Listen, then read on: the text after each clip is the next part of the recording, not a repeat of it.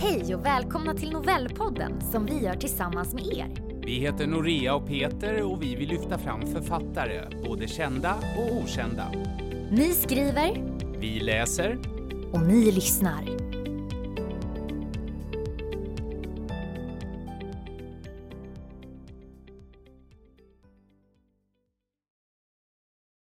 Färdtjänstbussen är min fristad. Det tar sin tid att åka genom Stockholm och Jonas är nästan alltid tyst. Det tar för mycket på krafterna att försöka få till något hörbart i den bullrande bussen. Jag hinner tänka, lägga schema för det som är kvar av dagen när jag kommer hem efter jobbet. Barnens aktiviteter och mina egna måsten.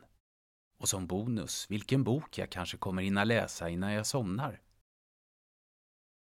När Jonas, som är tio år, och jag är framme vid skolan kikar solen fram, men den värmer ingenting när vi kommer ut. Det är senhöst. Löven lyser upp som brinnande eldar överallt. Jag torkar lite blod från Jonas mungipa eftersom han bitit sig själv. Det är långt ifrån alla gånger han gråter när han gör det. Han är liten, ömtålig och lider av ett ovanligt syndrom. Vi åker hissen upp tillsammans med en av Jonas klasskompisar och hans mamma. Med tiden har jag kommit att beundra henne mest av alla mammor jag träffat. Ingen älskar sitt barn så förbehållslöst som hon. Ingen annan respekterar sitt barn så fruktansvärt mycket och ödmjukt som hon. Jag skulle vilja säga det till henne, men av någon anledning känns det som att jag lägger mig i eller tränger mig på, så jag säger inget. Vi pratar om annat. Barnen är glada och ser varandra. Jonas går i en bra klass med elever i olika åldrar. De har alla individuella planeringar och mål. Idag ska de ha musik och då får inga assistenter närvara, vilket också är enda gången på hela veckan som alla assistenter är utan barn samtidigt. Om vi har tur hinner vi med ett kort assistentmöte. Det finns inte tid för långa utläggningar och så, utan det gäller att snabbt ventilera det nödvändigaste. Det kan vara oklarheter med scheman, eller så kan gamla och nya assistenter behöva bekanta sig med varandra. Ingen annan tid till detta erbjuds. Vi har heller inga riktiga raster, kan aldrig annars sitta ner och prata ostört. Barnen har naturligtvis rast från sina lektioner, men då behövs en assistent ännu mer. För att roa i toakön, hjälpa till inne på toaletten och sen för att hjälpa barnet att dricka något innan rasten är över. Just därför är den där lilla halvtimmen oerhört betydelsefull. Är det något beslut som måste tas måste det göras på nolltid. Det fungerar oftast. Fröken är bra, hon skriver protokoll. Fast egentligen hinner hon inte det för hon har fullt upp med annat. Jonas vill inte sluta ha musik. Det är positivt, för ibland kan han vara svår att motivera. Han får stanna en stund till och lyssna på musik om han vill, säger musikfröken. Jonas nickar nöjt, ler mot mig och formar munnen till ett sluddrigt kaffe. Tack Jonas, svarar jag tacksamt. Glad över att han vet vad jag behöver och tar trappan i ett höj upp till kaffeautomaten. Brusande rinner den bruna drycken ner i muggen jag först tvingats diska jag måste ha mjölk i, men det finns såklart ingen så jag går ut i stora köket och hämtar. Ställer sedan in i lilla kylskåpet. Slänger en blick på klockan. 15 minuter till nästa lektion. Jonas kanske måste på toa innan. Med kaffekoppen i handen går jag ner igen. Möter Fiona som gåtränar i trappen. Hon blir uppenbart störd så jag slinker så obemärkt jag bara kan förbi henne och gluttar sedan in i musikrummet. Jonas sitter stilla i sin avancerade rullstol och lyssnar. Han till och med blundar. Har han somnat? Jag har aldrig sett Jonas så här förut. Fantastiskt att han kan sitta så här och bara njuta. Vad har du gjort med honom? skrattar musikfröken. Till slut måste jag ändå avbryta honom. Jonas, du har lektion nu, du hinner inte på toa. Kanske låter det lite hårt, men han måste lära sig. Det här kan vara ett nytt sätt att komma för sent. Jonas vill inte ha lektion, som jag misstänkte. Han vill leka. Jag bryter mot det jag själv just sagt, men blödig som jag är smusslar jag in parkeringshuset av plast och lådan med bilar bakom draperiet som man ibland behöver för att kunna koncentrera sig i klassrummet. Han får leka istället för att skriva på datorn. Och han kan ju alltid träna hjärnan genom att räkna bilarna. Det är han nöjd med. På andra sidan draperiet ler fröken överseende. Men bara en kort stund. Sedan måste Jonas jobba lite också. Han ska skriva några rader om sig själv som han kan använda som en slags presentation när han träffar nya människor. Att sitta med laserpekare i pannan och försöka pricka bokstäver är ansträngande. Och Jonas blir märkbart irriterad när det inte går så lätt som han vill. Och när han istället försöker säga orden vill inte munnen detsamma. Han suckar uppgivet och blir gråtfärdig. Jag känner mig inte så förstående just då. Bara otålig. Jonas ger upp så lätt och det är jag som måste få honom att arbeta med sina skoluppgifter. Är det verkligen mitt jobb? Det är skönt när fröken kommer och tar över. Men ofta sitter hon just när hon verkligen behövs hos någon annan. Eller så måste hon helt enkelt ägna sig åt annat. Min roll är att vara förstående och trösta, lindra, hjälpa, stötta och ofta utföra.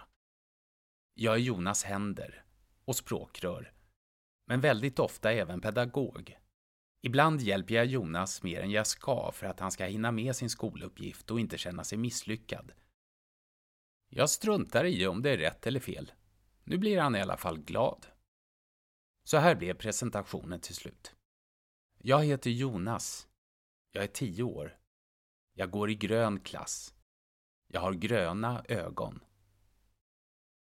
Jag äter samtidigt som jag matar Jonas, men hjälper honom också att föra en sked mot munnen för att han ska lära sig klara sig själv, vilket han aldrig kommer kunna. Det kallas pedagogisk lunch. Jag undrar för vem den är pedagogisk egentligen. Det ska vara så mycket pedagogik jämt. Ibland är jag inte alls pedagogisk. Hoppas det räcker med att vara människa. Maten kommer bara ut igen. Jonas gillar inte korvstroganoff, som han älskade för två veckor sedan. Hade det varit linsgrytan eller morotsgeggan hade jag förstått, men nu känner jag bara irritationen stiga. Snälla, ät din mat bara, tänker jag. Men han biter inte i korven, han biter i sig själv. Och nu gråter han sitt allra starkaste gråtskrik. Jag hinner tänka att det faktiskt var ovanligt länge sedan. Men nu är allt som vanligt igen. Skrik, gråt och kall mat. Det sprätter sås i mikron och korven som kallnat blir nu istället hård. Jonas kan inte äta hård mat. Han blir hysterisk. Det blir jag också, men visar inte. Någon hittar fil i kylen. Vi är räddade. Nästa dag är det fredag. Färdtjänstbussen skumpar och remmarna som är till för att fästa rullstolar med skramlar. Jämfört med att åka en vanlig taxi känns det här som att flyga fram och när vi kör över ojämnheterna i asfalten förlorar vi fästet, fotfästet, för någon sekund. Jonas skrattar, ju läbbigare desto bättre. Han är på strålande humör idag, ler finurligt med sina rundade ögon. Det smittar av sig och vi driver lagkapp i leende. Att det är rått och dimmigt ute gör inget, för idag är Jonas solen. Jag fylls av ömhet. Vad god han är. Och så är det fredag. Men fredagar är en ganska tuff dag, både för Jonas och för mig. På schemat står fysisk träning hela förmiddagen och på eftermiddagen vanlig idrottstimme. Klassen brukar hinna med en lugn stund innan sista passet drar igång. Då sitter vi ner och pratar om veckan som varit och fikar lite. Alltid finns det något smarrigt på bordet, men det vill Jonas sällan ha av. Han vill inte riskera att bita sig. Gillar inte heller när man blöter upp bullen i vätska för att den lättare ska slinka ner. Nej, det är äckligt. Och inte tycker han om glass. Så ofta sitter han där utan någonting. När vi bytt rullstolen mot en arbetsstol rullar jag in Jonas till rummet där han ska träna och stretcha varje del av sin kropp. Det är fysiskt ansträngande och vi är lika slut båda två efteråt. Den här fredagen är verkligen en bra dag, för idag är det Jonas favomat. risgrynsgröt. Det slinker lätt ner i magen och han äter ett helt lass. Hela tiden ler han, sötnosen. På fikat dricker jag min andra kaffekopp för dagen. Jonas dricker bara lite vatten. Inte ens saft tycker han om. Inte juice och mjölk vill han inte ha. Men det är inte mitt fel, som jag trodde när jag var ny som assistent. Nu vet jag att han är så, och då får han också vara så. Jag kan ju inte mer än att försöka och erbjuda, aldrig tvinga. Ändå känns det frustrerande. På idrotten ser Jonas sin chans. Då kan han kanske, om han har tur, få leka. Och han gillar snabba lekar, gärna där man jagar varandra, det vill säga där jag springer som en galning med Jonas i rullstolen efter ett annat barn i en annan rullstol och en annan svettig assistent. Jonas skrattar och kluckar lyckligt. Men han är lat. Vill aldrig köra rullstolen själv fast han kan korta sträckor. Och om han bara tränade skulle han bli ännu bättre. Så ibland måste han. Jag envisas, ge mig inte. Det blir tandagnisslan, ibland sporrar det mig, ibland ger jag upp. Som Jonas. Hur orkar du? undrar en annan trött assistent. Äh, han är så fruktansvärt lat att han till och med kommer glömma vilket håll han ska rulla åt om han aldrig tränar, svarar jag medan Jonas motvilligt sätter händerna på hjulen, trycker till för att komma iväg, men bara snurrar runt på stället. Det ser kul ut. Jonas skriker av missnöje. De går mig på nerverna, de taxichaufförer som inte hittar. Och nu är det skitlång kö in mot Brommarondellen. Dumma idiot, du ska ju inte ta den vägen. Chaffisen trummar rastlöst med sin nästintill tomma plastflaska mot ratten och utstrålar brist på respekt, olidlig arrogans och vrider sig konstigt i sätet hela tiden. Varje gång det blir rött suckar han så högt att jag får ont i magen. Det öser ner och hos Jonas står min cykel och väntar. Äntligen i Råckstarondellen. De nya Bullerbyhusen och gamla vattenfall. Vällingbyrondellen, Hässelby slott. Chauffören puffar och pustar i flaskan. Jag saknar vår ordinarie chaffis extra mycket den här sena eftermiddagen. Röd buss, säger Jonas mödosamt. Statoil, tänker jag. Enorma vattenmassor mot rutan. Jag har ont i huvudet och slutar om sju minuter. Kommer inte hinna. Det blir övertid idag. Men det är verkligen inget dumt jobb. Jag skrattar ofta, lovprisar Jonas humor. Den underlättar när det är tungt. Vissa dagar har jag det inte så lätt, vissa dagar är svåra för Jonas. Andra dagar har vi det bättre båda två. Den här resan hem funderar jag över om jag kommit för nära Jonas. Börjar få moderskänslor. Men förhållandet mellan brukare och assistent är oerhört intimt och måste så vara. När idioten släppte av oss bär jag och Jonas pappa upp Jonas i rullstolen för trappan. Jag hjälper Jonas av med kläderna och rättar till sitsen i rullstolen så att han ska sitta bekvämt. Det är dags för mig att ta helg. Jonas ger mig en spastisk kram.